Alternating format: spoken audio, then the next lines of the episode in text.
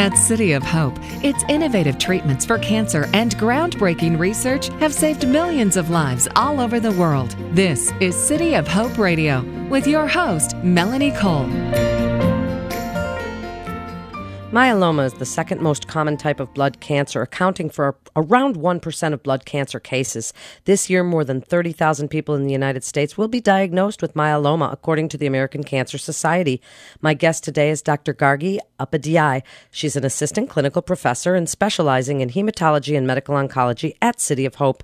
Welcome to the show, Dr. Gargi. Let's talk about multiple myeloma and this debilitating malignancy. Explain what it is as a part of the spectrum of diseases. Multiple myeloma is a diagnosis of uh, involving the bone marrow. Uh, patient presents with pain, weight loss, shortness of breath, and fatigue.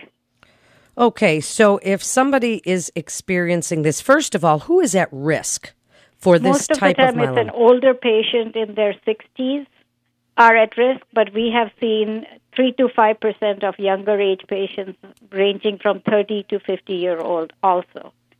Majority So is there of a- our patients are between 60 and 65 years. and is there a genetic component to it?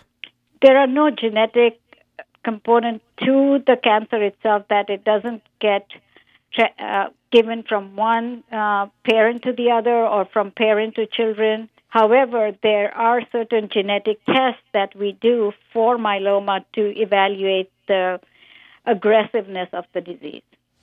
So who would get that genetic test and who would I mean what would you mentioned a few symptoms but why some of those symptoms sound very vague and like they could be many different things what would send somebody to the doctor to get checked Uh, when a primary care patient, I'm sorry, when a primary care physician finds a patient who has lost more than 10% of their body weight without trying, or they find severe anemia with a hemoglobin of less than 10 grams, their white count has gone down, or they are experiencing night sweats. Night sweats, as described, being drenching sweats, where they have to change their sheets or their T-shirt while they, while they're sleeping, are common symptoms. There are people who also will get recurrent infections. So they would have either an upper respiratory infection. Two months later, they could have a sinus infection. The third month, they could have a urinary tract infection. That's when the primary care will say something's going on with this patient. We need to send them to a specialist.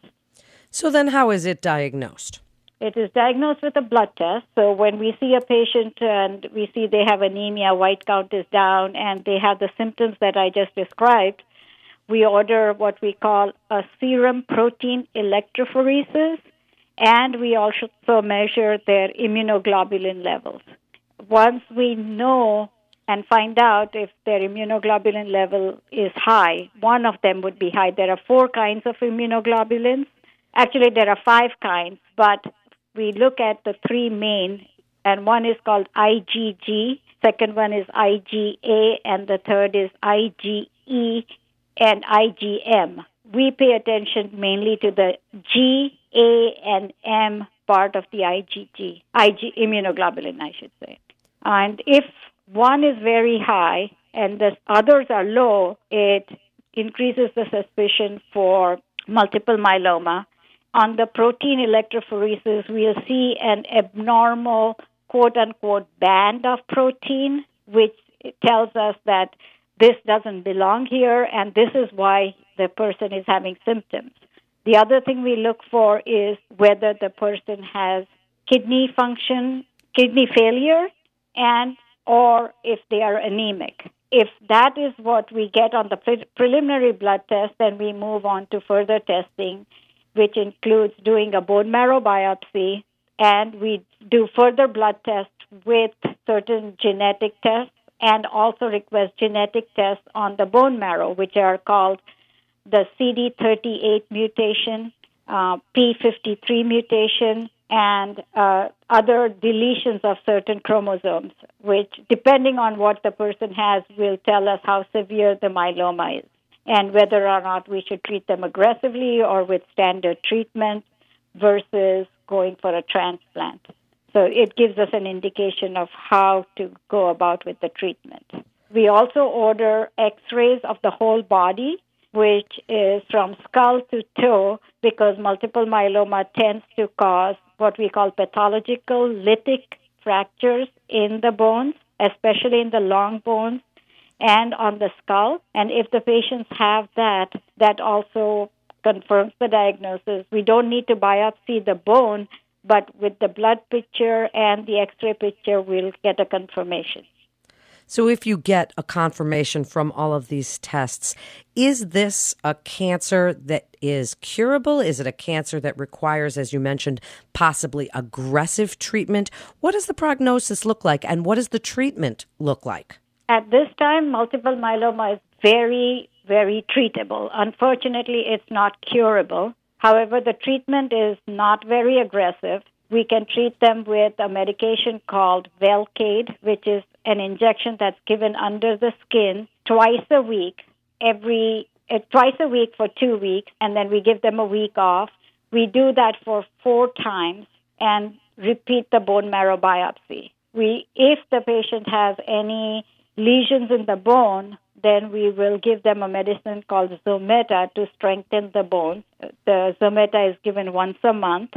And if they go into remission, depending on the patient's age, if they are older, we will, older meaning older than 70 years old, which is the cutoff for transplant, we will put them on maintenance therapy of Velcade or a pill called Revlimid for maintenance. If they are younger, younger than 70, we, and they've gone into what we call a complete remission. That means that the bone marrow has now less than 5% of the myeloma cells. Then we send them for evaluation for a bone marrow transplant.